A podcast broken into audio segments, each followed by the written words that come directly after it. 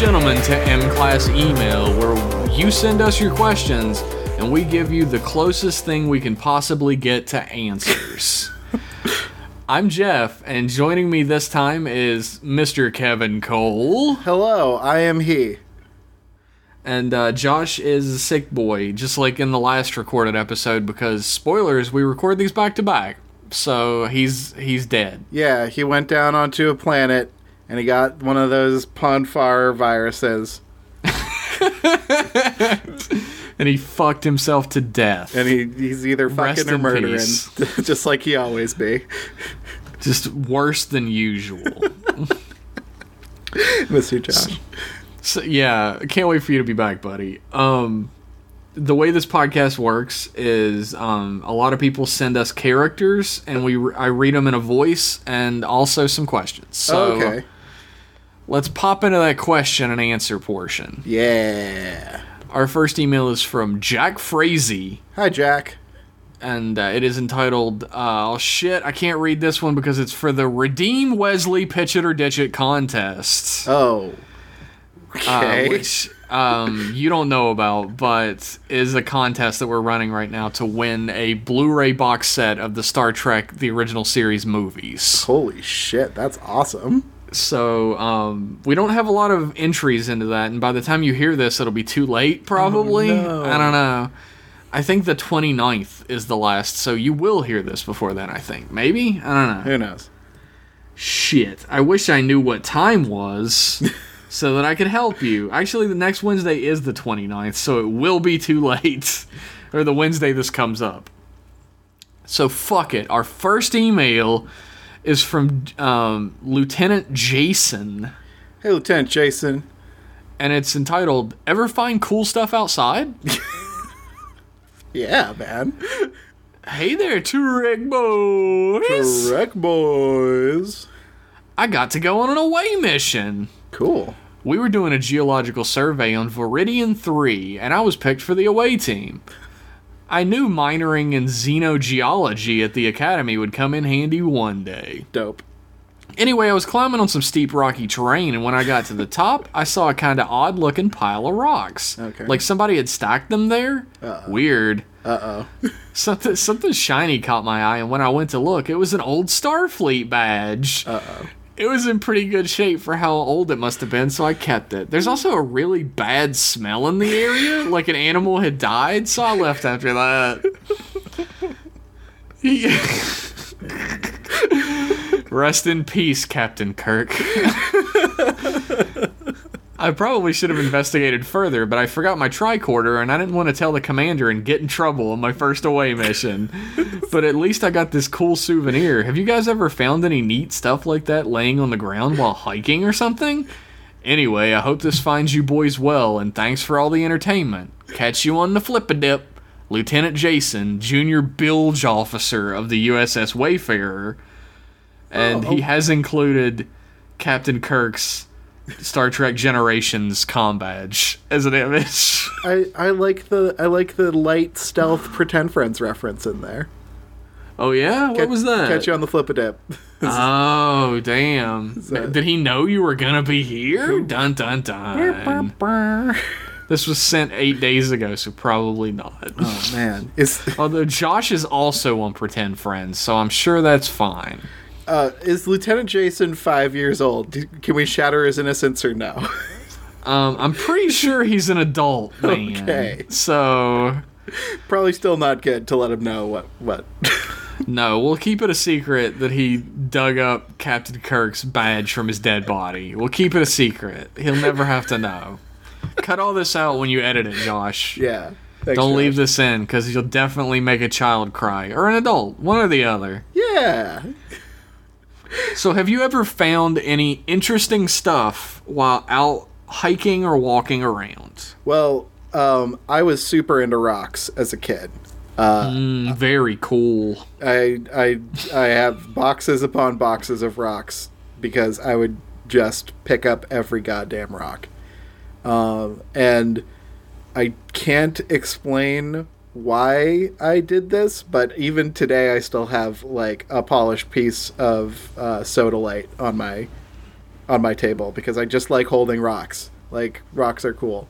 Do I go outside and pick them up anymore? No, because they belong in the wild. They're an important part of the ecosystem. They need to hunt and be hunted. He's a geologist. But I'm trying to think of cool things I've found outside, because I was also a landscaper for a while. And what haven't you done, Kevin?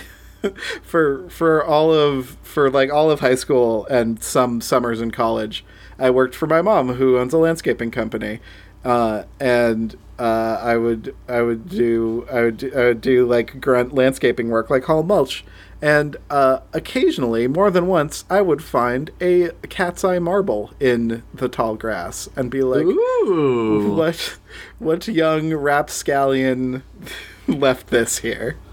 And you found a marble. Did you grow up in 1930s New York by any chance? No, but I worked in Concord, which is like like this could be like some like ancient antique marble that like fucking Paul Revere's kid left in the grass, or it could just be an ancient antique marble that some rich drunk asshole threw in the grass. It's true. Anytime I would find a marble as a kid, there would be something magical about it. I'd feel like it was a magic item of some sort. I know, right? Marbles are fucking great. They are cool. Have you ever seen? There are a couple videos online of how marbles are made, and you know what? Sounds boring, but I might have to look that up. That sounds pretty fun, actually. Dude, it's a chill time watching the marbles get made. One time, when I was a wee lad on an adventurous trek through the woods near my house. Oh no, are you going to find a dead body? I found Captain Kirk's dead body under some rocks. No, I found a Mario. Like, it wasn't an action figure because it was like really soft plastic. It was obviously like a McDonald's toy or something, and it was a really soft plastic Mario that was just red. It wasn't like colored or anything, and it was an old toy somebody had, and it was like covered in dirt, and it was the most prized possession I had as a child, dude, because I found a Mario in the woods, in the wild. That is a find. That's like 2 rocks. I also... it's at least 5 rocks. 5 really good rocks. I mean, if it was more than one color, I guess I'd pay like 4 rocks. But... oh my god. I'm trying to barter with this rocksmith over here. Rock mongler.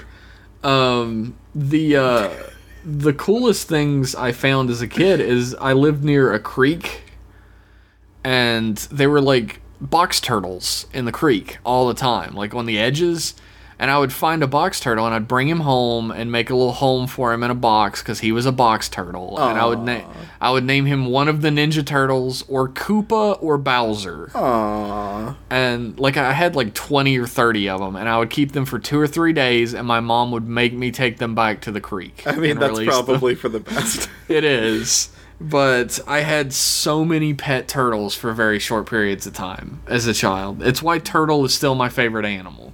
I did not want for pets as a kid. I've had chickens in my backyard for as long as I can remember. You eat those. I eat the eggs. I don't... You don't eat the chickens? I don't eat the I don't eat anything I know personally. That's a good... it's a good way to go about life, I feel. It's a good policy. So like there, I live by a pond, so there was also quite the turtle population. I love turts, and I forgot about the turtles. Since as a 30-year-old man, I don't go down to the pond near my house and look for turtles probably as much as I should. Wow, if there was a creek near where I lived, you would bet your ass I'd be going down and looking for some turtles. Well, I was riding my motorcycle the other day, and just drop that into the conversation. And motorcycle, and I had to put my newly found swerving skills to good use, because this little chubby chunky turtle boy was crossing the street in front of me, and I'm like, no, not like this. No, please, please. I'm glad you didn't get hurt, and also the turtle didn't get hurt. Oh, yeah. Because that turtle was going on his lifelong journey across that road. I was like... and I pulled over, because I'm like, I don't want this guy to get fucking smashed on the road. But, like, he was... After, like, I went by him, he was going a good clip, and he made it to the other side, and I was very happy. Oh, what a good boy. You're a good boy for stopping for that turtle. I stop... Like, anytime I even come near an animal, where I live, there's a lot of bunnies. Oh, yeah. A lot of bunnies live in this area. And bunnies don't realize that cars smush them, yes. I guess. They don't get that. So every time I drive up the back lane behind my apartment complex, I always stop every time a bunny gets anywhere near me, and I have to just get out and shoo it away. Go away, bunny! Go away! We have these three goddamn bunny brothers in our yard that sleep under the bush, and they're really fucking cute, but... they're adorable. But I worry about them because, you know, they're stupid. They're bunnies aren't smart. Avid followers of my work will know I'm doing a comic called Inksburg right now, yeah. And one of the big reasons why the main character is the hair variety is because of all the bunnies around here that I see all the time. I had to make him one in their honor. Oh, on the opposite spectrum from a bunny into just straight up terrifying zone is I've been noticing a fuck ton of possums this spring. Possums are your friend. Possums are great. They are scary though. Yeah, especially when you don't know what it is in the dark, and it's just like two beady glowing eyes and a hiss. Yeah, they're everywhere right now, which is great. They eat ticks. I love possums. We need more possums. Be nice to a possum today. But also, they're scary. Also, we have a skunk in our. That's scarier to me, right there. Yeah, we call him Pickles, and I'm not trying to get skunked. One night, I came home and Pickles was just sitting on the porch, and I was like, I need to get through, dude. Pickles, please, Pickles, please, don't take my house, Pickles. So I just, rather than confront the skunk like a man, I just went back to my car and took a nap. Yeah, you made the correct decision. There's no outcome of confronting a skunk that's going to be good for you. That skunk could move up into my room and, like, sit down at my computer and begin coding a video game, and I'd be like, that skunk is me now. This is Skunk Tale, baby. It's my new game. I guess I'll go live in the woods and throw bad smells at people or whatever skunks do. Hey, it's a living. That's what you can say every time. It's a living. I did find an unmarked grave in the woods. Whoa. What? I lived on a hillside, and there was, like, a mountain behind us, and it was just all woods, and I would go up there and swing on vines and pretend to be Spider-Man and go on adventures just, like, walking around. And one time I went, like, really far up on the mountain. Yeah. I got almost to the top, and I was just walking around, and I came to a clearing. It was very, like, Legend of Zelda Link to the Past. Mm-hmm. Where there's, like, sunlight coming through the treetops, and there's a clearing, and the grass was up past my knee there, so I was very kind of wary of walking through there, because maybe there's a snake. But right near the back of it, off center, like between two trees, when it gets back to the trees, was a gravestone that was so old that the words were gone off of it. Damn. And I was scared of it because I was a kid. So I went back home. I was like, Mom, there's a gravestone up there. And she's like, yeah, there used to be a cemetery up there. Like, probably like 100 years ago, there used to be a cemetery up there or something. And I was like, oh, okay, I won't go there ever again. Cool. So part of, like, the weirdness about my hometown is that it's very haunted, and there's... Do you believe it's haunted, Kevin? No. I think I grew up in a town where our high school mascot was the Gray Ghosts. Like, that's awesome. Yeah. Your Batman's childhood hero was your school mascot. That's killer. Yeah, so we were the Gray Ghosts, and everybody in my fucking high school class fucking loved going ghost hunting, and I thought it was the stupidest shit. Oh yeah, it's pretty dumb. It's fun though. It's a fun pastime. I mean, I told a ghost story on Jeff and Josh Shoot the Shit that I can't explain one time. I mean, you and Josh are good storytellers when it comes to the supernatural. I just find it tedious when it's an activity that I have to show up for. I understand that. The thing is, like, I told a good ghost story, but I don't believe it. Like, oh, yeah. Like, I'm good at spinning a yarn, but at the end of the day, I don't really believe in supernatural stuff. And I mean, there's always that idea that, like, we just don't understand it. I just don't think there's stuff popping out saying boo at people. Yeah. I'm sure there's stuff in the world we don't understand. I just don't think ghost stories are the one true thing that we don't get. I don't know how to, like, pee. I just need to say it now. I've been doing it in reverse and just drinking out of the thing. I've just been holding my wiener out and the pee goes back into it? What is that? I was gonna say I don't know how to dignify, like, most people who, like, super believe in ghosts with a response. I feel like an asshole when people are, like, really into, like, paranormal stuff, but, like, I don't know, I'm not the guy to talk to about it, I guess. Sorry. So there's we did, like, this fucking ghost tour of trespassing one night as teens, where, like, we went to this old burned down mansion in the middle of the woods and walked around the basement of it. Do you live in a fucking Hollywood movie? Why does that exist? It was just it's in like one town over. I think it's called. Fucking me and my friends, we broke into this place when I was a kid and it was super spooky. It was Dracula's castle and it just existed in our hometown somehow. It was very scary. Dude, there's an Edgar Allan Poe monument in my town. He fucking loved it here. He actually lived for a short period of time in St. Albans, West Virginia. Did you know that? Well, his mistress lived in Westford, Massachusetts. There's a house in St. Albans, the Poe house, that's just kept the way it was when he died. Because he died there, too, actually. Oh, so. Shit. That's double haunted. It's super Poe haunted, for sure. And we also went to, like, this place called the Lollipop Graveyard, where... Oh, spooky. It has all these key-shaped graves. And apparently it's where a bunch of fucking... It's, like, all kids who died there. Like, that's the story. And you're supposed to run through it, and, like you... It's said that the kids will, like, grab your legs as you from the ground as you run through it. But I ran through, like, there, like, 50 goddamn times. I skipped through there. I ran backwards. I was very disrespectful as a teenager to the dead. Yeah, these, like, dead kids are like, wow, rude. I'm not even going to grab his legs. He's being very disrespectful. I don't think they cared.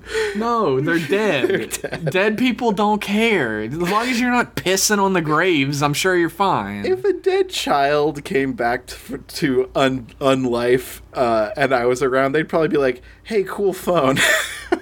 Yeah, what is that thing?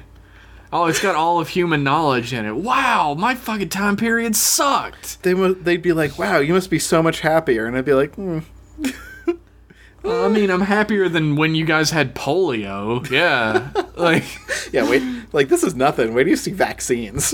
Yeah. It's too bad about how those are going, but it was really good at the time.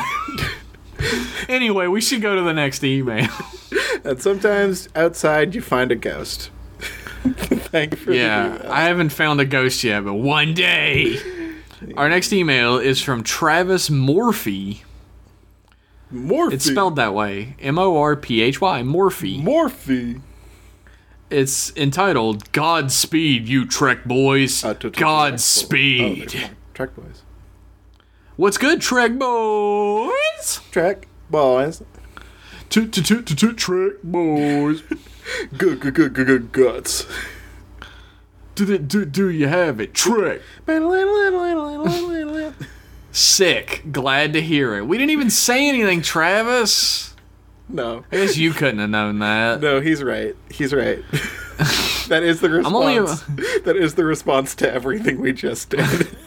I'm only about 20 M-Class episodes from being caught up, and it's some S-Class podcasting. See?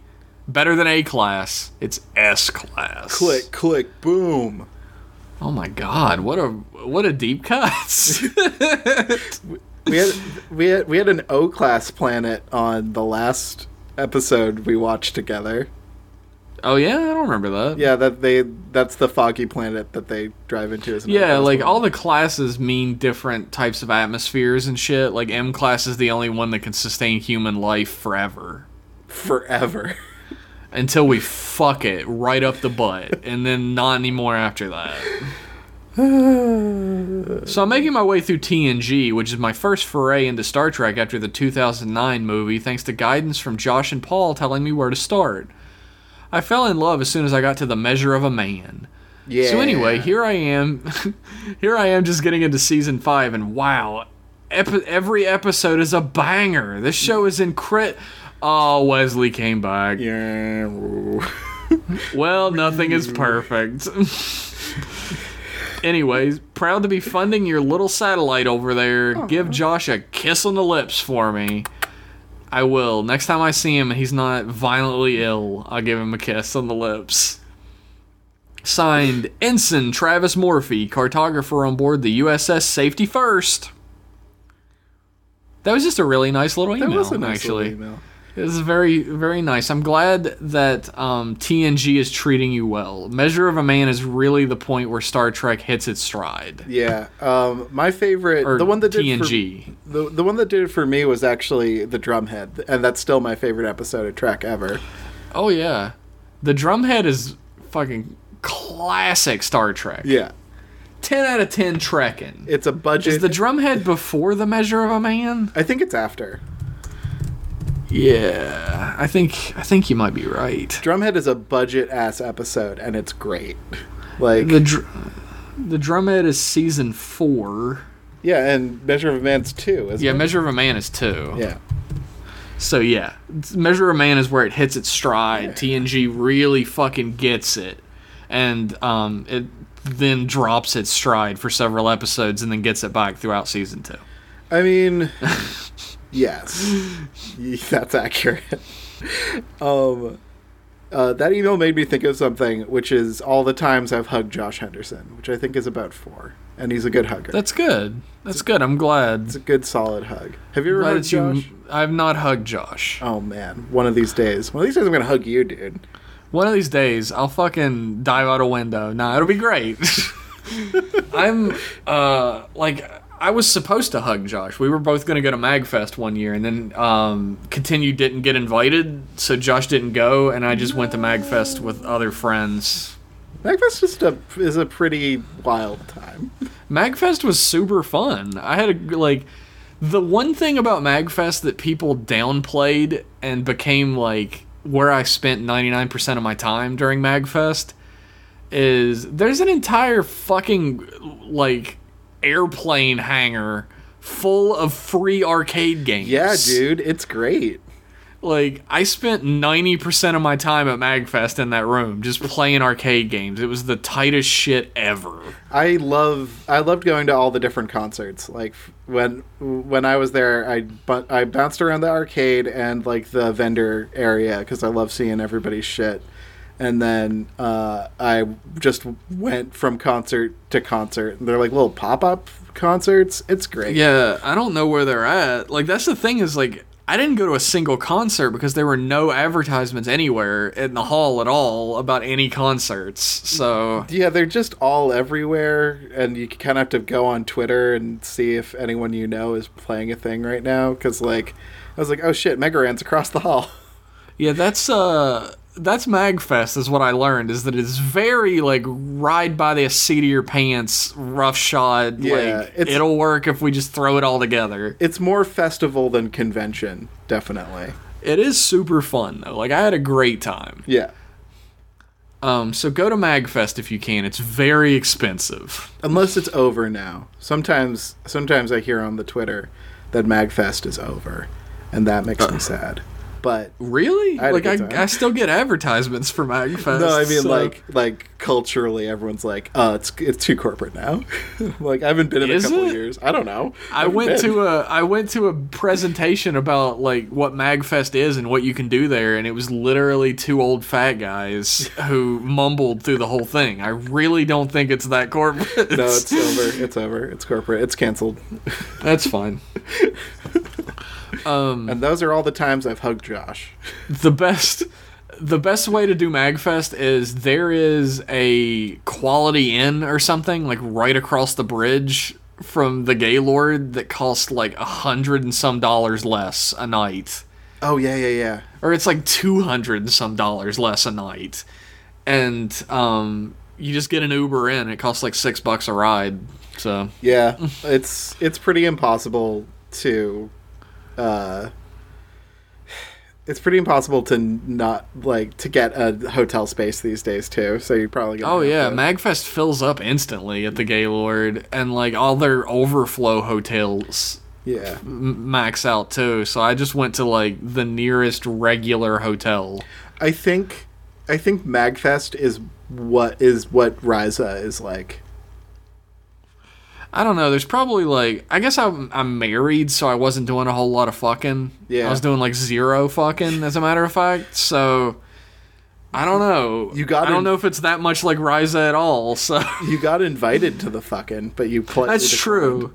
I politely declined some folks in fursuits who were inviting me to a party, and it turned out to be an orgy. So I was pretty glad I didn't go. That's so great.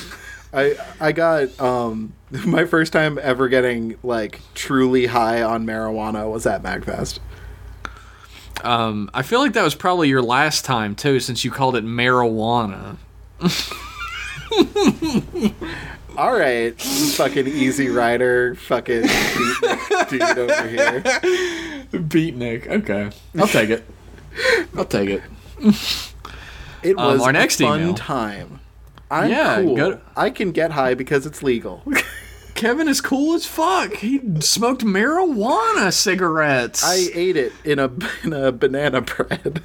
Oh, that's cool. I was warned not to eat a whole brownie if somebody offered it to me, and I was like, that's pretty good advice for every day, I think. I mean, you can just drink water. A lot of water. Jeff, really quick. Yes. There is no penalty. It's not like alcohol. There's no penalty to getting too high.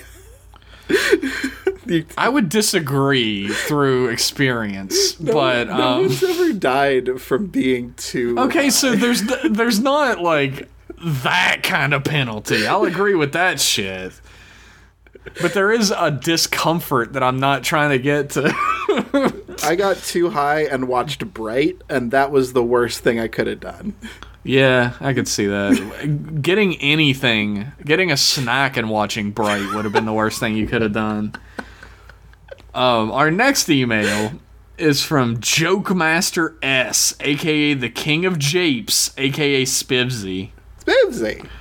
Spivzy writes, it is entitled Star Trek Jokes, all lowercase, so I'm ready for it. Oh no.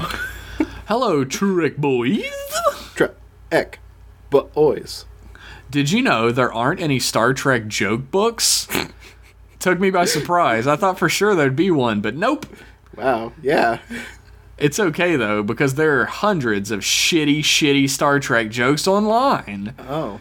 You know I gots to send some. All right. I'm not changing the spelling or punctuation of any of these from the sites I got them from, so heads up. Question. I'll do the question setup, and you try and respond what the answer is, because I bet you can. Who's there? And if you don't answer within like 4 seconds, I'll give you like 3 or 4 seconds. Then I'll say the answer. Okay. Yeah. Okay. Question. What did Spock find in Kirk's toilet? What? The captain's log. Why did Lieutenant Uhura look so shocked? Why? Because William shat in her. That one's kind of dark. What did the first officer answer when Picard asks, "Why did you let Troy win at poker?" Why? Because I like her. Oh, that's cute. I like that. I don't like that at all. A young man was applying to join Starfleet. "Where were you born?" asked the recruiting officer. "Earth, sir." "What part?" "All of me, sir." Ha! That's old school. All right, these are getting better. I guess technically they are getting better. Noticing medals on Balak's chest, Kirk asks, "Did you win those in combat?" "Oh no," said Balak. "I don't believe in military service." Did you shrink from battle?" asked Kirk. "No," shrugged Balak. "I've always been this size." An absolute laugh riot. Signed, Spivzy. That last one wasn't even really Star Trek related. No. It was just... Look, Spivzy is the king of japes, Kevin. I guess. He said it. It's got to be true. I trust him implicitly. I feel like you could make a lot of money by putting together a terrible Star Trek joke book. But CBS would probably sue the shit out of you. And maybe, oh well. And what would you really be contributing to society if you did make a society would be contributing my money to me. That's what I'm trying to get here, Kevin. Through a podcast? Yeah, so far it's worked. I mean, you know, you're right. Yeah.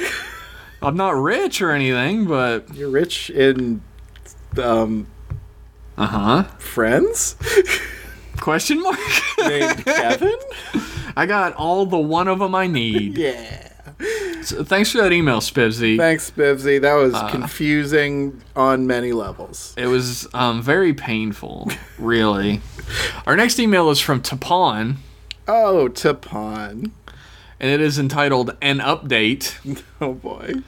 He writes, "Ensign Pennington, Ensign Henderson." Ooh. I will amend that to Ensign Cole. I'm filling in. "Trek boys." Trek boys. "Good evening. I have neglected to correspond with you in this manner for 2 months. I felt that seeing one another each morning was sufficient, and our occasional lunches together have proven... noisy."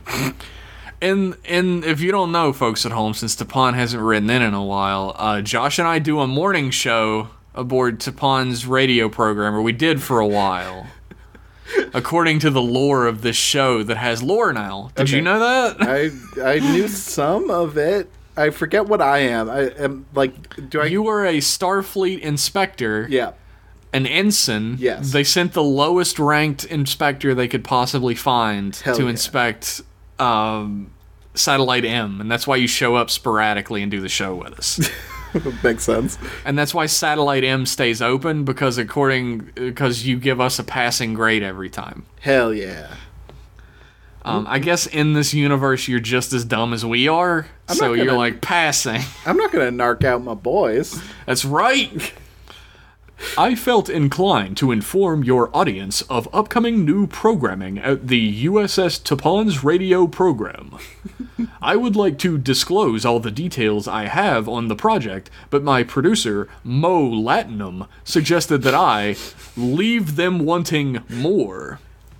He failed to tell me, however, the appropriate amount of information to relay. So I will say that very soon, something will happen, which will involve me, Tapan, of the Tapan's radio program. If it is in your nature to get excited, I recommend you succumb to that primitive state." Is he hyping us right now?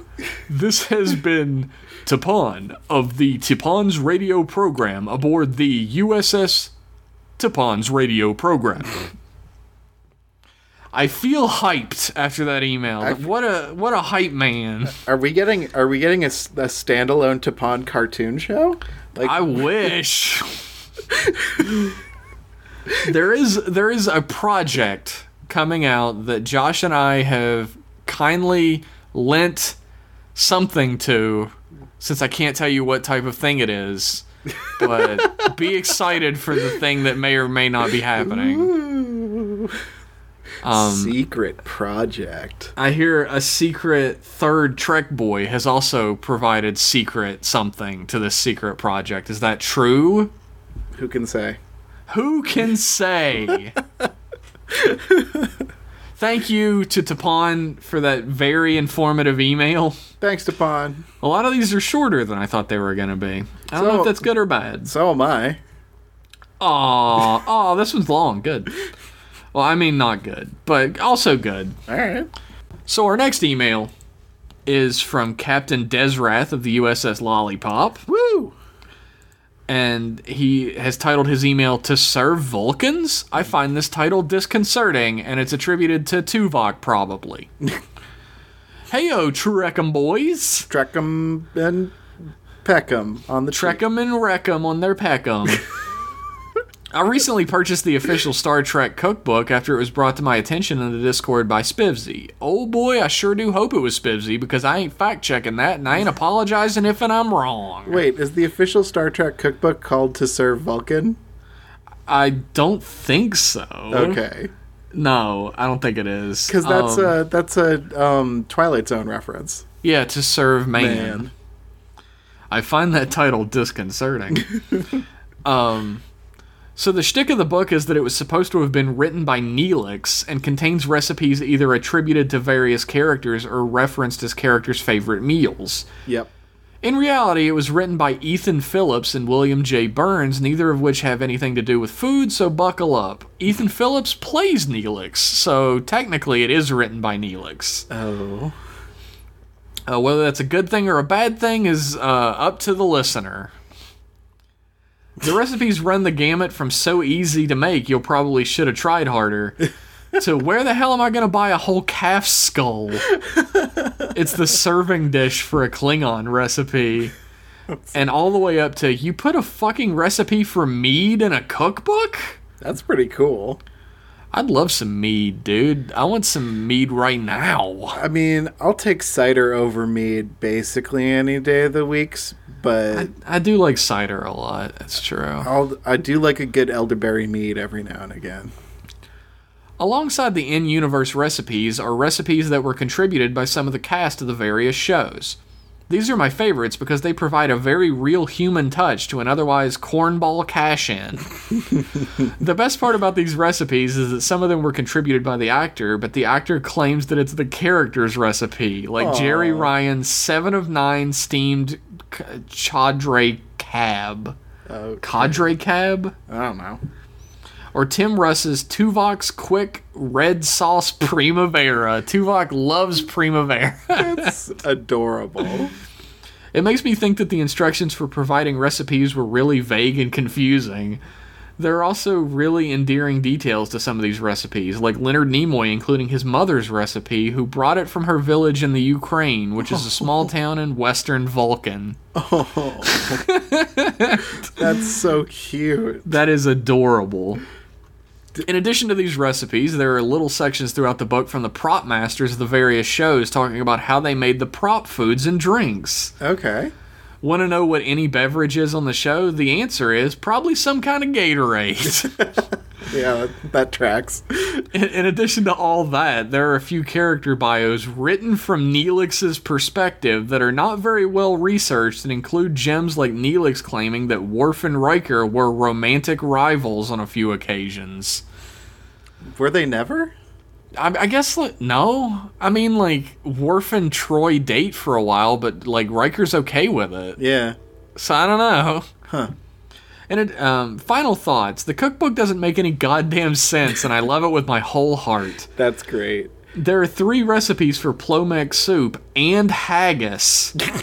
Listicles, including one about how bad Neelix's cooking is, and a whole bushel of recipes no normal person could ever feasibly make. But the cherry on top is the inclusion of Data's cat food supplement number 219. Oh, that he gives to Spot. Oh, that's so cute. It's time to cook dinner. Signed, Captain Desrath of the USS Lollipop E. Make that F. I love that. I hope they have Captain Sisko's chicken paprikash. Oh man, you can actually make cat food supplement number 219. That's amazing. You can make Aldebaran whiskey, Andorian ale. Oh, it's yeah. Let's see. How do you make Andorian ale? I wonder what they do for Ractigino. Hopefully that's he sent a picture of that. But let's hear about Andorian ale. Yeah, hit me with it. This is a yellowish nut-like drink that I would concoct by mixing Verner's or Schweppes ginger ale and giving it a head with just a half teaspoon of milk so that it looks like an egg cream. Ooh. You can also use a lemonade concentrate mixed in lighter than usual proportions with club soda or ginger ale instead of the plain water and mixed with a half teaspoon of milk and stirred to give it a head. That's how he makes it look like that. Oh. Don't drink that. Yeah, I realized halfway through. He for sure doesn't want you to drink that. That... yuck. But okay. Yuck. Yuck. But okay. But the cover is Neelix standing in front of a big dinner that all of the plates of food on it are photoshopped badly. Oh no. And he looks so proud. So proud. That's perfect. I of course can't share these pages because you get super fucking sued off the internet if you do that. But I think a resourceful Trek fan could find it. Probably so, and I would love to follow some of these recipes. That'd be great. So thanks for that email, Ben. Or Desrath. Everybody knows your name is Ben. I'm sorry. Outed. Thanks for that email, Desrath. What a strange, different look into Star Trek. There's actually a blog out there, and I wish I remembered the name of it now, where the person who runs the blog goes through Star Trek, like drinks, foods, and everything, and makes real-life edible versions of them. Oh, yeah. I actually tried to find Captain Sisko's recipe for chicken paprikash once, and I think I stumbled across that blog, and it was really good. The blog is amazing. Like, their version of Ractigino is, like, alcoholic, and it sounds fucking amazing. See, I always, like, that was my favorite part of Deep Space Nine was the fact that Sisko liked to cook, and that food was not, like, lavish, like Neelix sort of portrays it, but more just like, yeah, you know, good food, like food you like to eat. Yeah, and he cooks it well, unlike when Riker tries to cook food, and it's apparently terrible. Cooking is not a skill that a lot of people have in a future where there's just a hole in the wall that makes anything you want to eat automatically. And that's awesome, because that kind of makes cooking for yourself special by comparison. That's like, true. Like, compared to a person from the future, I have the superpower, which is I can fucking cook a thing. You better than Riker. Can't cook a damn thing. Gotcha, bitch. Our next email is from Rich Masters, who everybody knows as the Peyote King. Wow. He must smoke all the marijuana. Ha ha! I'm actually going to save Rich's email for last, since it's fairly long, and it's, of course, the peyote we always end up with. Yeah. So our actual next... That's a teaser. Rich is in this episode. Shocking. Our next email is... Hey, everybody. It's your boy, Jeff, here. Interrupting Jeff. Sorry about that, buddy. Don't mean to step on your toes. I just wanted to hop in here and get ahead of this email because it concerns LGBTQ plus issues. And I may have used some incorrect terminology during it. Some sort of out-of-date, maybe unkind terminology. I'm very much on the outside looking in, trying to do the right thing, so I wanted to go ahead and put this preamble ahead and say that if I used any terminology that might be hurtful or bother someone, that I'm really sorry about it. So hop back into the podcast and listen to this ridiculous, long-winded rant about Star Trek Discovery I'm about to go on, and a completely different rant that Kevin is about to go on. And we're going to do them at the same time, so that'll be pretty fun. So, thank you very much. Signed from nobody. Actually, yeah, it's Haunter / Ensign Girl. Okay. And it is entitled Gay. Cool. Howdy, Trek boys. Haunter / Ensign Girl here again. Hello. Since you're doing some Pride Month stuff, and there isn't much actual gaiety in Trek unless you count my headcanons about Geordi and Data, or Janeway and Seven, and we or do. Tom and Harry, and we do. Or Yar and goddamn everybody, and we or do. Jeff and Josh. Yep. I was wondering if you could throw in a little discussion about the episode About a Girl from The Orville. I found the episode a little traumatizing as my sensitivity about gender is on record, Captain. It was weird to see the Family Guy guy on the right side of an allegory for corrective surgery for intersex people. I guess you could also throw in some discussion about how the show handles the use of media from our time in contrast with Trek, but I don't know, that's not very pridey. The problem is I haven't seen this episode. Yeah, I'm trying to pull up like the Wikipedia description of it. Yeah, I agree that it's weird to see the Family Guy guy get Star Trek so right, and like in a way that Star Trek itself hasn't on issues about gender. Because like that's the big like missing piece of the Star Trek puzzle, of the Star Trek inclusivity and beautiful future for everyone puzzle, is gender equality, like intersex people's, like, what a fucking, I can't think of words, is like, there's no representation for LGBTQ people in Star Trek, and a lot of those issues aren't covered in the way that every other issue of the day is. And the worst thing about that to me is, like, Discovery got all these brownie points in mainstream media for, like, oh, this is the first openly gay character in Star Trek, and that's great. I'm glad that character exists, and, like, he had a husband even, which is great. Mm. He's not the first openly gay character, though, because the stupid movies have Sulu be gay and have a daughter and a husband, so that's wrong, for one. For two, it's... the problem becomes Star Trek has always pushed the boundaries on the way television and movies and media portray marginalized peoples in the past. It's pushed the boundaries in a way that other shows of the time haven't. Even like TNG, Deep Space Nine, Voyager, Enterprise, probably not so much. I don't know. Mm-hmm. But it's always had this like pushing the walls back a little bit. Discovery, I've talked about this before, but Discovery doesn't do that. Like, media has portrayed gay people in relationships before.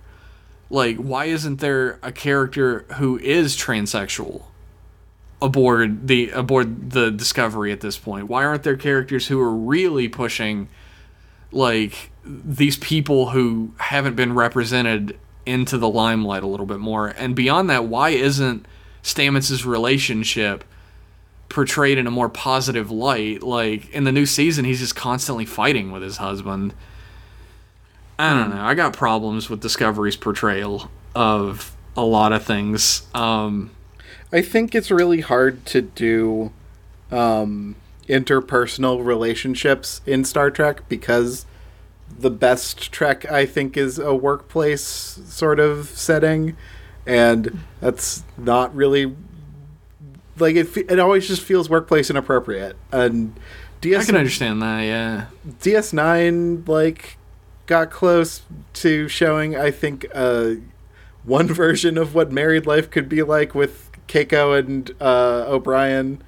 But, like, they're not exactly, like, the healthiest married people in the entire world. But there's a lot of, like, avoidance in that relationship. They make it work. Yeah. I think, yeah, I think, like, Star Trek should have, like, gay characters and, you know, bi characters and like, and explore, like, character sexuality and stuff, but do I trust it to? I don't know.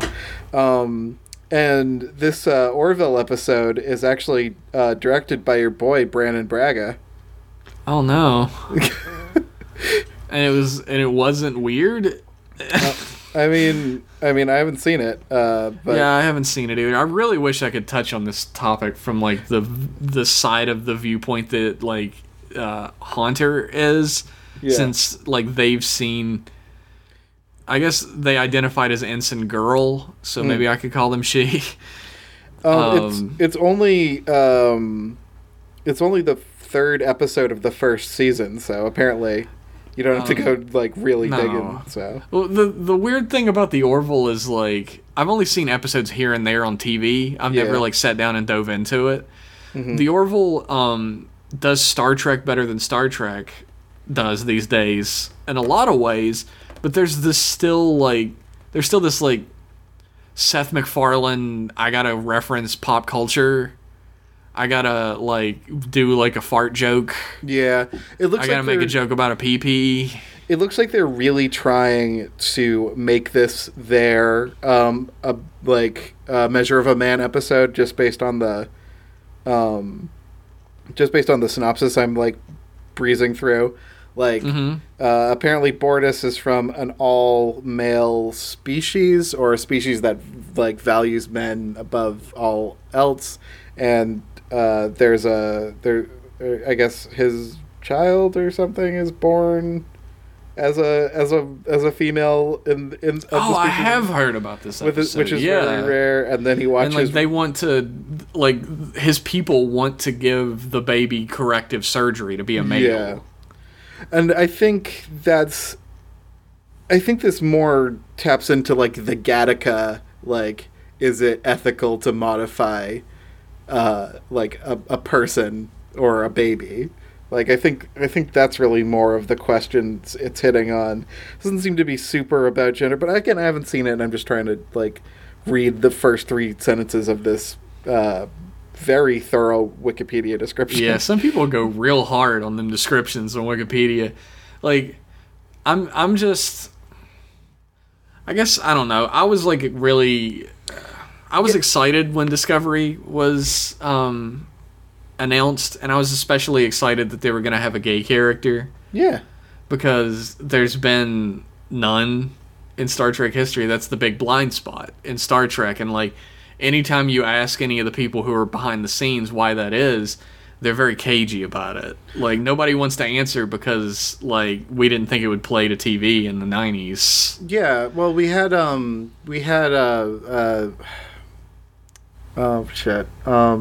lesbian kiss on DS9. That's true. There was a lot of hoops jumped through. Yeah, we had a girl to make that kiss. Less gay, though, as well. You used to be a guy in the previous life, which they don't really play up the whole,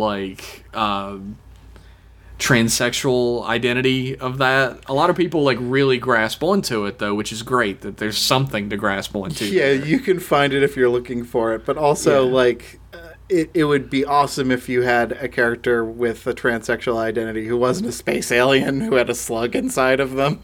I mean, that's Star Trek in a way. That gets into the whole idea of, whether... you believe metaphor is a powerful enough tool to tackle these issues or not. And if there's no metaphor as a tool, then Star Trek doesn't exist. Well, I think one of the bad parts of Star Trek is the fact that it tends to use aliens as just an other, so they can talk about stuff without having to really... that's part of the genius and part of, the blind spot of circus. I feel like that's the... That's, a weak point in a way, because it's not being used correctly. If Jadzia Dax said, I used to be a man, but now I'm a woman, I'm transgendered. Yeah. And this is a part of my character. She doesn't have to say that. That'd be weird writing. Right. But that's just a part of her character, and it's mentioned quite often, and everyone just accepts it. Yeah. That would be a much better use of that character in that way than just sort of pretending she's not transgendered. But the thing Star Trek is selling is it doesn't matter if, you are Japanese or French or bald or white or black or any of these, all of these human issues right now don't matter. And that's what they really tried to push in TNG and in the original series.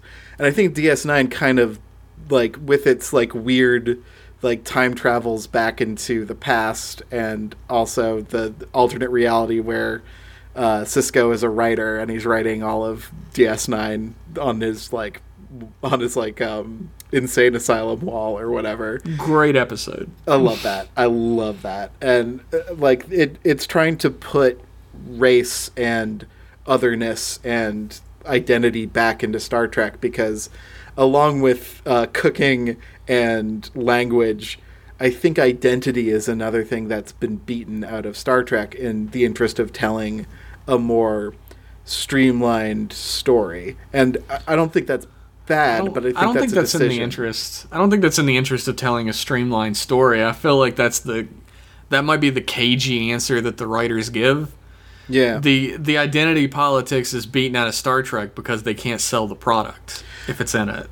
Also, they have this idea, especially during the 60s and the late 80s when TNG was on, yeah, that if they went too far without having some sort of a barrier, this is an alien, that's our barrier, this is an alien.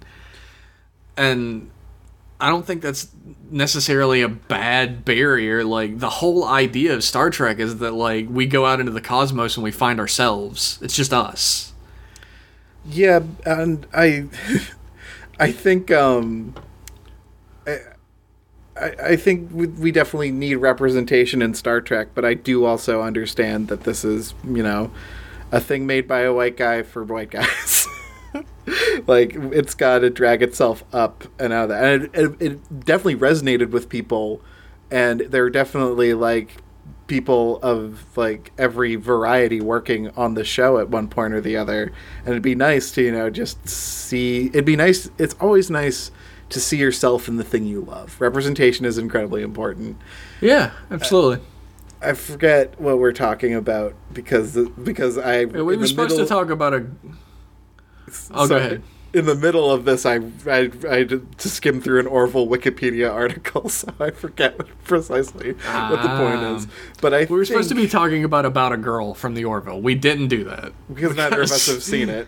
Yes, I actually watched the first 2 episodes when I sat down to watch the whole series. Yeah, and the second episode ends with the egg with the baby in it hatching, and Bortus and his mate are oh my god, no! Okay. And then I didn't watch the next episode because shit came up, and I just caught other episodes on TV. Okay. So I just missed it. I'm really sorry about that. It is important to point out, though, that we are doing a Pride Month drive. Oh, awesome. And during the month of July... Or June? Shit. Fuck, I don't know dates. I'm sorry.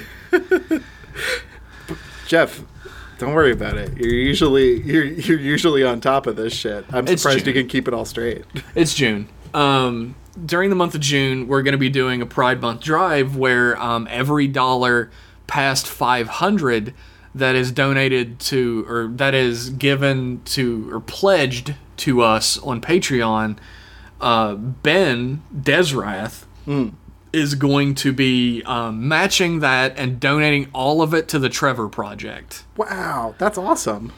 Which is fucking amazing. And it's also important to note that you can actually donate an M-Class podcast name yourself if you'd rather do that by going to give.thetreasureproject.org.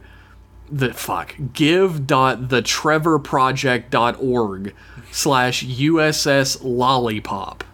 That's great. You hit donate and dedicate the donation to M-Class Podcast so we can keep track of who all's donating and, get the name out there for everybody and, get some money to the Trevor Project. Yeah, I've given to the Trevor Project before, and it's a fucking it's a good cause, dude. Absolutely.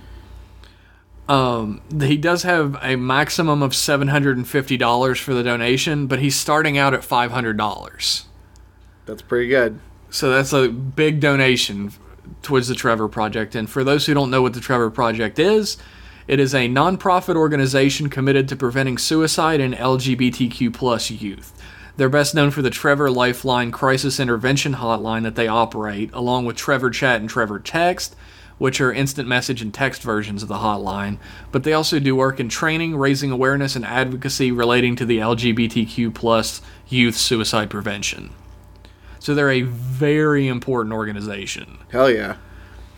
So get involved. Save some lives. Tell everybody about this. Like, this is, of course, like, I hate that it's like, I like and hate at the same time that it's benefiting us, two white straight dudes, but it's just a way to get money rolling towards this. And I mean, you can drop your pledge the next month, it's fine.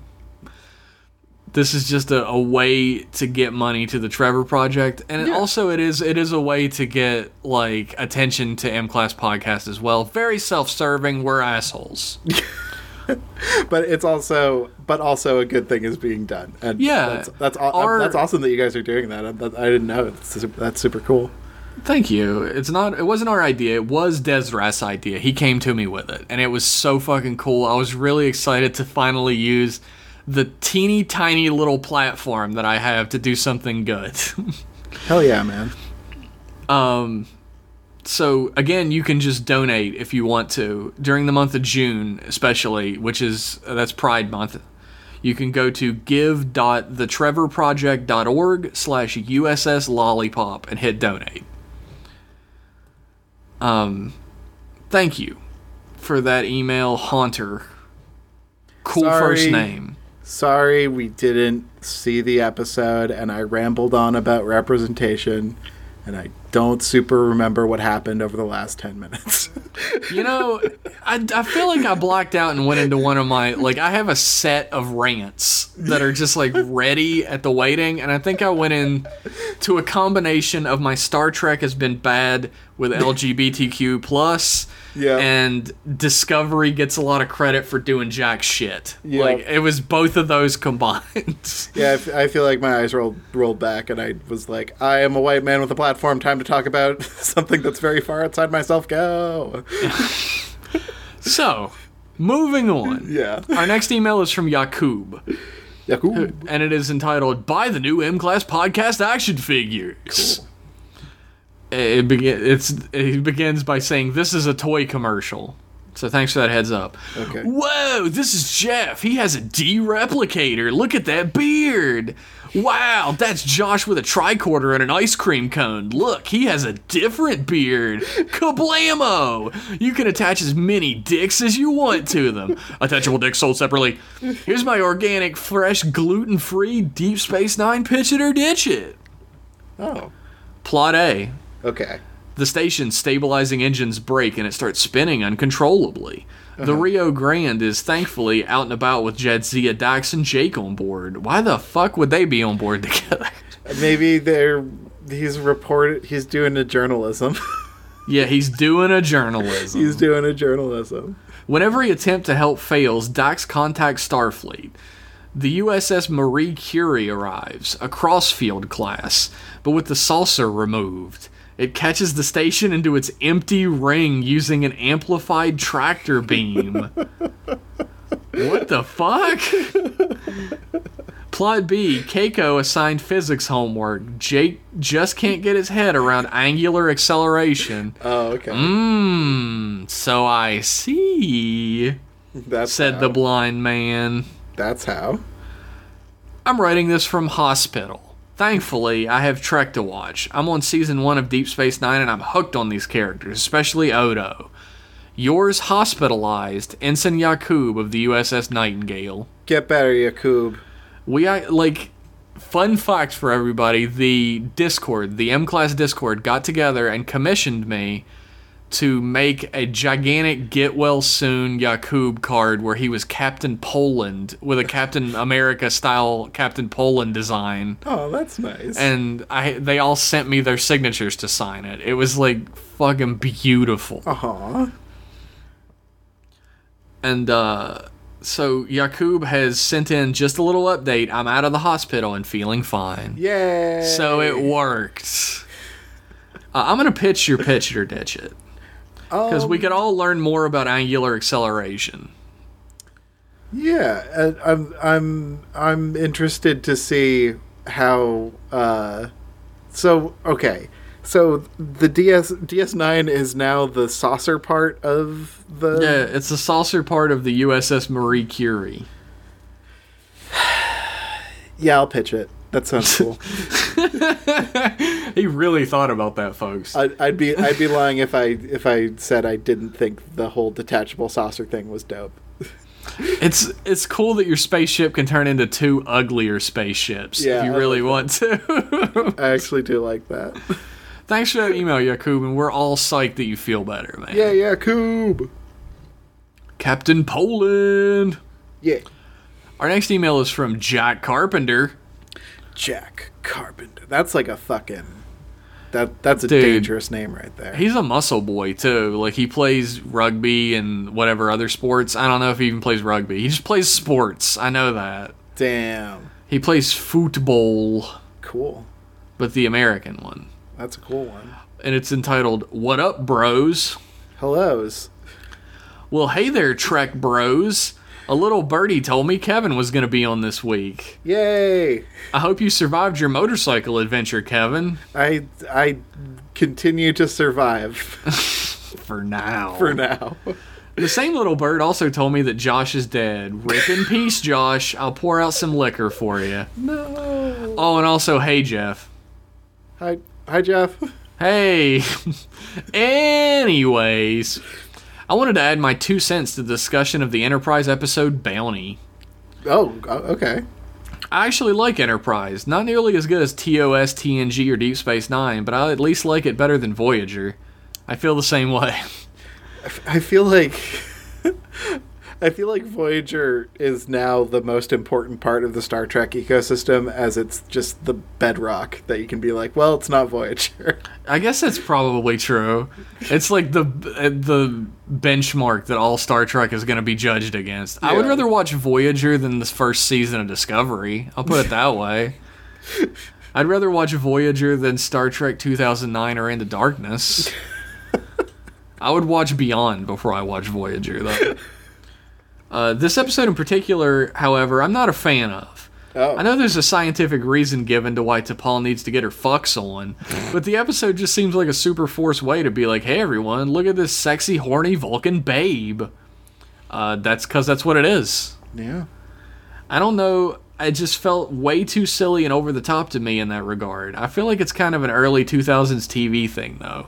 Just felt like an obnoxious excuse to have T'Pol get all sexy, etc., and I just thought it was dumb. But hey, that's just me. No, you're it's right. Also us. It's not just you. It is dumb. It's also Josh. He went on record before we decided not to record that part of the episode was really stupid and forced. Yeah, I mean, we tried to, when we talked about it on the show, we basically tried to skip over it as much as possible.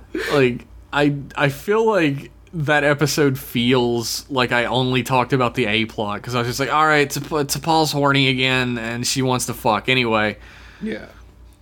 As far as the Archer side of the episode, which I guess is the main plot, I'm just happy it involved a damn Tellarite. That's probably the one race I wish there was more of in Star Trek in general. Hell fucking yeah, Tellarites. I could not agree with that more. Tellarites are one of my favorite races in Star Trek. It's like Vulcans are number one, and Tellarites might be number two. Where are the Breen? The Breen are fun. They're a fun gag, but I don't know. Dude, I'm always happy when like a Breen shows up or is referenced. Oh, you mean Bosch from fucking Star Wars shows up, but cold? I love that. Yeah. Anyways, that's all I got for today. Thanks for all your hard work and for producing such great content for all of us. We really appreciate it. Dude, everybody loves content. Dude, I gotta have that content. Dude. Every morning I wake up and I'm like, fucking intravenous that content right into my pee hole. I need it. Don't even talk to me before I've had my content. Signed, Commander Jack Carpenter, the USS Virginia. Thanks, Jack Carpenter. Jack, you're a good boy. You're a good one. And our last email is, of course, from Rich Masters. Wow. It is entitled The $6 Million Klingon. Hey, double J's. Oh, no, it's JK this time. Just kidding. Just kidding. It's Josh and Kevin. Oh, Jevin's no, wait. Here. It's all Jevin all the time up in here. But just a bunch of Jevins. Lieutenant Worf, mildly effective security officer. A Klingon barely able to avoid polystyrene barrels. Gentle boys. We can rebuild him. We have the questionable medical technology. We have the capability to make the world's first bionic spine. Worf, son of Moog, will have that spine. And twice the dicks he had before. Oh my god. Better dicks. Stronger dicks. Faster dicks. Okay. Short intro this time, at least short for me. So here's the idea about Rich Masters, since you're probably like 900 episodes behind. Hello, yes. Rich has been sending in a hypothetical Star Trek: The Next Generation Season 8. Oh. Rich is a professional writer, and his Season 8 has been fucking immaculate. Like, there's no jokes. That's why I saved this for last. It is okay. 100% serious Star Trek writing, and it's like it came straight out of TNG. No, I think I've been here for some of it, and it is very good. You better have been. Hello. I'm good. Yes. Hi. Kevin, I'm going to beat you up in front of everybody right now. You could do it, and I wouldn't blame you. No, don't say that. No. I could not imagine the fucking backlash that would happen if I said anything negative to you on this podcast, Kevin. That's right. A storm is coming, bitch. Just like 900 comments. Like, can you fucking believe that Jeff guy? He said mean words to Kevin. Okay, so I've been trying to write my perfect Picard episode for a long time now, and I think I might have it. Okay, here goes. The Enterprise is being chased by a Jem'Hadar battleship that has ambushed them on patrol at the Cardassian border, and is in a bad way. Its weapons and shields are down. Lieutenant Hawk tells the captain that another Jem'Hadar ship has appeared on short-range sensors, and Picard asks engineering if they have enough power for a burst to warp. Geordi says that at this rate, they won't have enough power to eject escape pods. Whoa. Picard tells Data to open communications so that they can offer a formal surrender when the battleship is suddenly destroyed.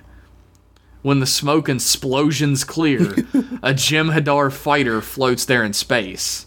A hail is received, and the crew are faced with the first Toranima, who requests formal asylum aboard the Enterprise for him and his two crew members. Whoa. Title, The Path Untrodden. Okay. On the bridge, Security Chief Padraig Daniels, you know, the guy who replaced Worf apparently, confirms that Toranima is secure in the brig. Beverly rushes in direct from surgery. The other two Jem'Hadar they beamed aboard are dead, their injuries too severe. Damn. Picard asks for opinions, and Riker says that he's seen the Jem'Hadar up close before. They're more aggressive than Klingons, more tactical than the Romulans. Geordi and Crusher agree, and LaForge suggests that they leave Toranima on the nearest moon and warp away. That's probably against regulations, Geordi. Yeah. Picard is horrified by his crew's responses, telling them that they have to maintain their Federation ideals or what are they fighting for? War, huh? What is it good for? Absolutely nothing. He says that whatever the Jem'Hadar are collectively, he cannot dismiss an individual's request for help. That is exactly Picard. Fuck yeah, it is. Jean-Luc goes to visit Toranima in the holding cell, who instantly asks about the well-being of his crew, and Picard is forced to admit they're dead.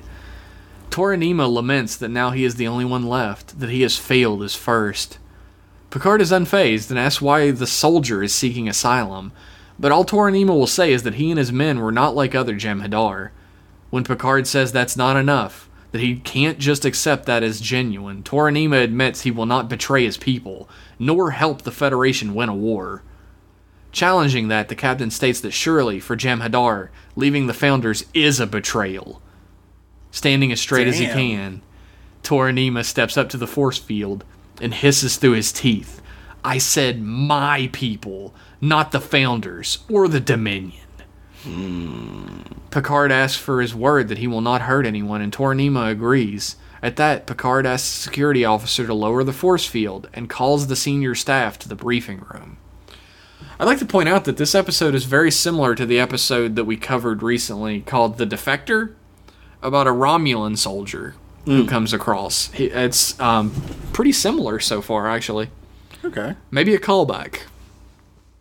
They also did a few, like, this is the good Jem'Hadar, or we're cooperating with the Jem'Hadar just this one time. Oh, yeah, there were a few episodes that, like, really pointed out that the Jem'Hadar are people.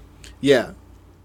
Just, they're, like, brainwashed people, but they're people. Yeah, they're too cool to leave alone. Like, they're scary, but like, you don't really get how scary they are until you fight beside them. That's true. I love the part, there's like a DS9 episode where they're collaborating on a mission together, and the Jem'Hadar says, I'm already dead, I'm going into battle to reclaim my life. Oh yeah, they do their motto, and the fucking Federation people are like, what? Yeah, and O'Brien's like, I'm very much alive, and I intend to stay that way. And everyone's like, cultures are Jem'Hadar. Weird. Yeah. O'Brien sometimes gets used as, like, the almost racist one. Yeah. Like, he's almost racist against Cardassians, too. Yeah, the Cardies. It's like, Toranima tells the assembled bridge crew that his ship was sent to destroy the USS Abanax, a Centaur-class ship contained...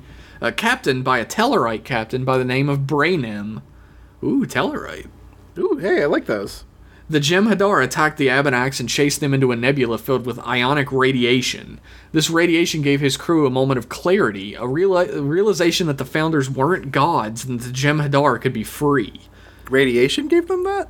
Yeah, our true friend, radiation. Okay. This episode of M-Class Email brought to you by the World Radiation Foundation. Ooh. It's not that bad, we swear. Yeah. Bananas have it. We have it. They tried to break off their attack and get away, but the Abanax chased him down and nearly destroyed them, killing the entire crew except for Toranima and the two recently deceased men. Hmm. A quick set of scans in sickbay lets the Crushinator... determined that the genetic encoding that gives the Founders their hold over the Jem'Hadar has become defective, leading to a more natural Jem'Hadar than there's ever been. Independent, thoughtful, and free. Picard asks Riker to join him in the ready room after he makes his initial report to Starfleet Command. He tells Riker about his old Academy friend, Ethan Braynem. That would be the captain, the Tellarite captain. Hmm. When they were on rival debate teams, Braynem argued Picard to a standstill on the application of the Prime Directive, leading to a 17-hour stalemate. He also refused to take command of his ship until Starfleet changed the name to Abanax, a Tellarite mortal who argued so well he convinced his own gods they didn't exist, freeing Tellar from religion. That's dope. He jokes that for a Tellarite, he's very reasonable. Commander Riker asks what it is they're planning to do with First Toranima, and Picard admits that he wants them both to be in agreement, but that he's thinking of giving Toranima limited access to the ship. Will asks his captain to be careful. Picard hasn't seen them in action. The captain asks his first officer what he would do if he were in his shoes, and Will admits that regardless of his personal feelings, the right thing to do is always what Picard has taught him. Let him have access to the ship. Toranima's first visit to 10 Forward, sitting alone at the same table everyone seems to choose when they want to brood. The entire room is staring at him, but he goes on looking out the window. Deanna sits next to him and asks the stoic soldier whether he wants anything to eat or drink, to which he refuses. Why did he come to 10 Forward then, Deanna asks. Toranima admits his old self would have said it was to observe his enemy, but now he's not so sure. To observe a friend, perhaps, Deanna suggests? Yeah. Toranima responds by saying Jem'Hadar don't have friends, to which Troy replies, true freedom means having the ability to make that change. I would like to point out a fun fact about Rich Masters' writing of these episodes. He refers to every character except Picard by their first name 99% of the time, which I don't feel comfortable with all the time because I don't really know him. I'm not friends with him, but Rich is, so it's okay. Seems unprofessional, but it's fine. They're just off-duty friends, so it's fine.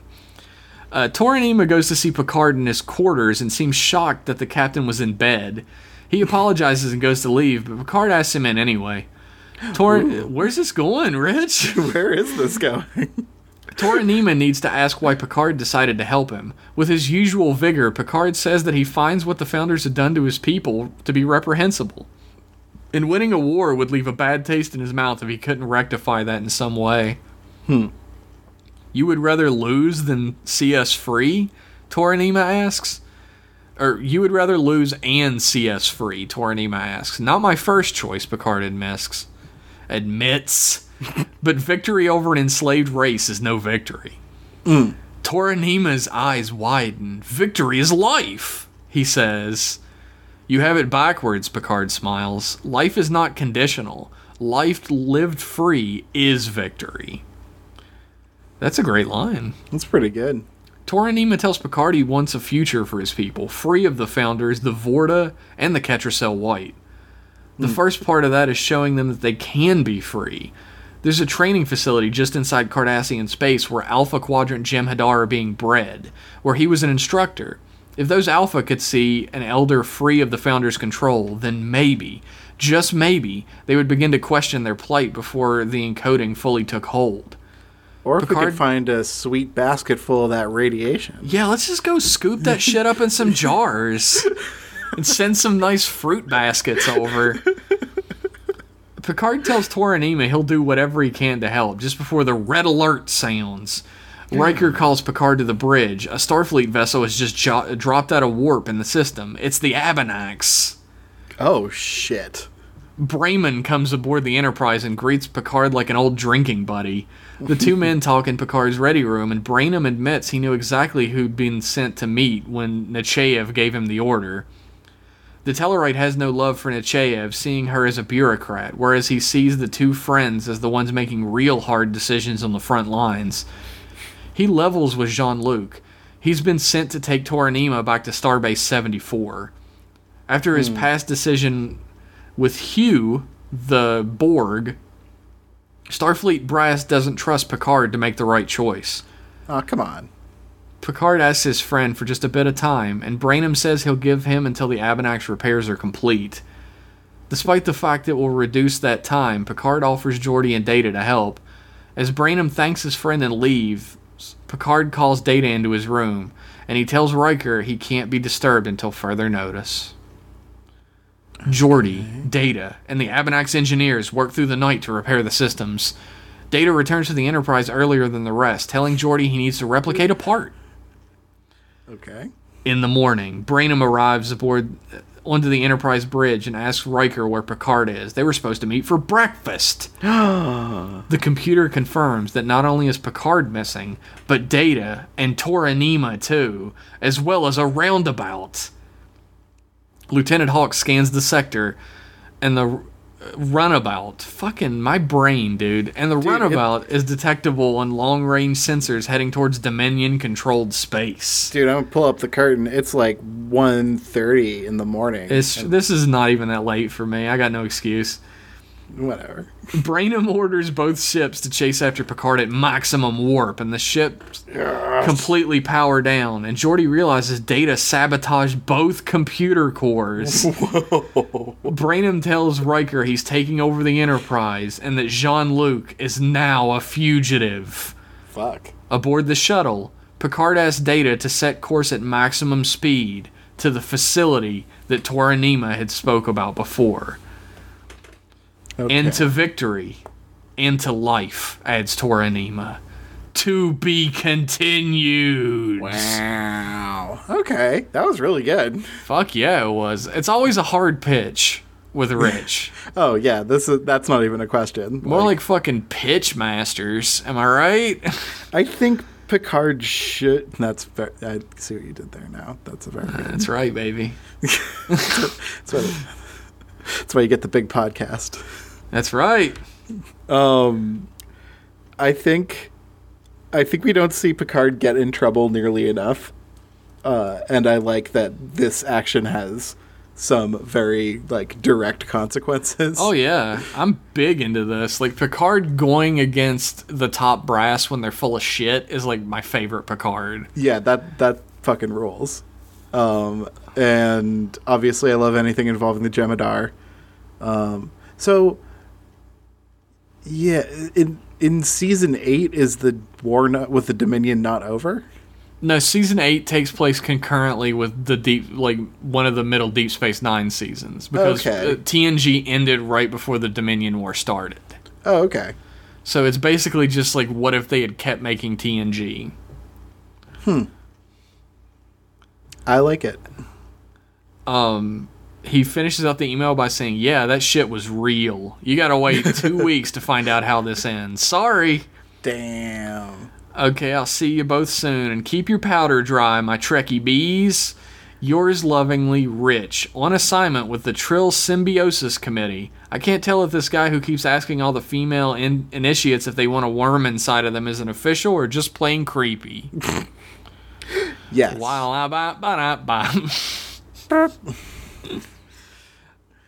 Thank you, Rich. I feel like Rich classes up this show so much. I'm blown away. Like, that was... I just sort of lost myself for a little bit there, being like, wow, I can see it. I see the whole episode unfolding out in front of me.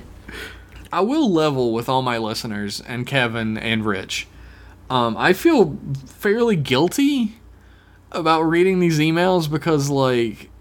he's putting all this work in and I'm just reading it and people are going to my fucking podcast and listening to it. I would say think of it as a hearty retweet, but in audio form, and an endorsement of It is an absolute Rich. Endorsement. I couldn't, I know a lot of writers, and because Rich is the one who makes my podcast money, I'm going to go ahead and say he should be the one you hire for everything.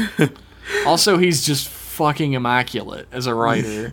He's working on a book right now that he's shopping around to publishers. If you're working for a publisher, fucking get in contact with Rich Masters. Yeah. Do it. That's smart money. What are you doing? You're burning your money every second you're not employing this man. I agree. So that's the end of our emails for tonight. And I feel like we learned a lot, we grew as people, and we got closer together. I hope so. So now, it's not so weird when I ask you guys, can I crash on your couch? Just for a couple weeks. It'll be fine. Yeah, he's just going through a little bit of a time, and in a couple of weeks he'll be off that couch and back out into the world. That's right. I definitely won't live there for the rest of my life. Do you want him to crash on the street? Is that where you want him to be? Oh, or do you want him to be on your couch? Do you want to know where he is, or do you want to not know where he is? I'll just continue crashing at Satellite M, I think. We had to quarantine Josh because he has space bubonic plague. Yeah, I see him pounding on the decon. Is that what they called it in the... Yeah, wait 1 second. Josh's need oxygen! Oh, no! Oh, whoops, we did a bad... We'll just replicate another Josh. It's fine. That's fine. This isn't the first Josh we've lost. If you would like to follow M Class on Twitter, you can head on over to @MClassPodcast, or you can shoot us an email to be read on this program. And trust me, we need all the emails we can get. You can send it over to mclassemail@gmail.com, all singular. Kevin, where can fans and folks and friends find you and support you on the internet? Hi, my name is Kevin Cole. I make tweets @RealKevinCole on Twitter. I also make video games and podcasts. You can check out my podcast, Pretend Friends. The Twitter for that is @pretend_friends. And you can also go to my website and play some of my video games that I've made, and most of them are free. But one of them costs money, and it's called Hack, and it's very good. And if you want me to have money, you can buy that. And that website is supertrystudios.com. That's Kevin, I think. Go to your Twitter right now and type @RealKevinCole and type, Kevin, figure out a way for us to pledge money to you monthly, dumbo. What are you doing? I know.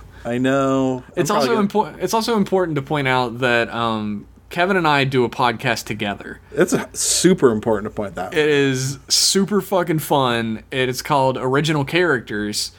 And on that podcast, we pick a different franchise. We take turns picking big-name franchises, small franchises, any universes out there. We pick one, and we create characters that are different shades of terrible. If you liked me filling in on this email, and I'm happy if you did, but imagine me also reading the emails and also knowing all of the inside jokes. That's what that's what OGOC can offer you. That's right. It is at OGOC Pod on both SoundCloud and Twitter. That stands for original characters, except no substitutes. Don't steal. Do not steal. So check that out. Make sure to buy Kevin's game and force him to get some sort of like Coffee Gold or fucking Patreon or something going on. Yeah, I'll do something. Drip, if that ever happens. Soon. Oh my god. I bet it's gonna happen this year, and then I bet it was gonna happen last year too. Jeff. Yes.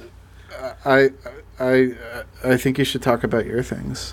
Oh, everybody knows me. I want every episode of this shit. But what about Inksburg? Does everybody know about Inksburg? Probably not. I mean, you can follow me on Twitter if you want to see art by me and, like, good goofs. You can follow @_Jeff Pennington. Mm-hmm. And I do a webcomic now. It's 7 pages deep plus a cover. Shit, yeah. It comes out every Tuesday and Friday. It's called Inksburg, and you can find it at inksburg.com. And it's noir detective fiction starring Looney Tunes-style funny cartoon animals. It's wacky, it's mysterious, it's fun, and it takes a lot of time and effort to draw it the way I do, because it's all black and white, and it's all made to look like old detective movies. And the background details and the character expressions are beautiful and bespoke. This ain't Bob and George. This is Thank you, Kevin. I'm glad. It is the one webcomic I've ever seen online where there's almost a background in every panel. Yeah. I don't think I've ever seen that online, because people are smarter than me and they realize you don't need to do that. But life hasn't beaten you down in this particular way yet. So Tuesdays and Fridays, head on over to inksburg.com. That's INKSBURG. And you can follow that comic @Inksburg on Twitter.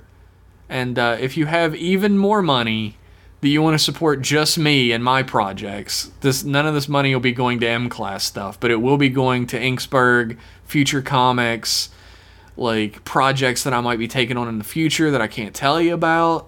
Yeah, I'm a patron. I'm a Jeff patron and an M-Class patron. He's a double good boy. Don't you want to be a double good boy? I think you might. Then head on over to patreon.com/Jeff Pennington, and for as low as $1, you get behind the scenes blogs, sketches, art. Like, there's a monthly raffle if you are at a certain level where you can get sketches for nothing from me. Mm-hmm. It's pretty much like my art blog right now. Like, anytime I have something to say about my art, it's probably going to go there. So if you're interested in the behind the scenes of my process, how I work, like what I'm into art-wise, like if you love Inksburg and you want to see me continue making it and still be able to eat food, please head over there and become a patron. I hear if you donate $169 a month to Jeff, he will silently send you a video of him eating a cheeseburger and not saying anything. How in the fuck did you find out about the super secret $169 tier? Secret tier. Secret tier, guys. I'm being very ungreedy. I think the highest tier is like $10 or like 15. I forget. But like, you can't get a cheeseburger vid for just $10. No, you got to plop down the $169 dues. It's a one-time thing. You're not going to get a cheeseburger vid every month. No. That's insane. That's too much work. You don't know what's going to happen when you donate $420 though. Shit's going to get wild on that shit. Thanks, everybody, for tuning in. Thank you to Kevin Cole for filling in for Josh this week. It's super appreciated. Thank you, everyone, for being nice to me and not totally hating this and sticking around to the end. I have so much fun whenever I'm on this show, and I like being here. And I'm missing Josh, and I'm just... I think this has been a good episode of M-Class Emails. It's all right. It's okay. It's pretty good. I'm kidding. It's been a good episode. Okay, thank God. I do miss Josh. It's always best when the three of us can be together. I just didn't want to ruin it. You fucking made it great. It's a great episode because Kevin's on it. I could have just not even been on it, and it would have been great. Oh my God! If you weren't on here, I'd just be crying. It would just be an hour and a half of me crying. Here's Kevin's new Patreon first exclusive post: hour and a half of crying audio. You can get that for $1. I don't know what I'm doing. Oh. So relatable. Hashtag relatable content. Oh, maybe I do know what I'm doing. Look, thanks everybody for tuning in. Thank you to the patrons who keep this show running. Thank you to the emailers who definitely keep this particular show running.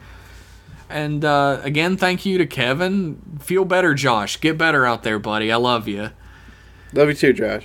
And we'll be back in 1 week with Josh and probably less Kevin with more M-Class goodness. Thanks for having me. Bye. Bye-bye.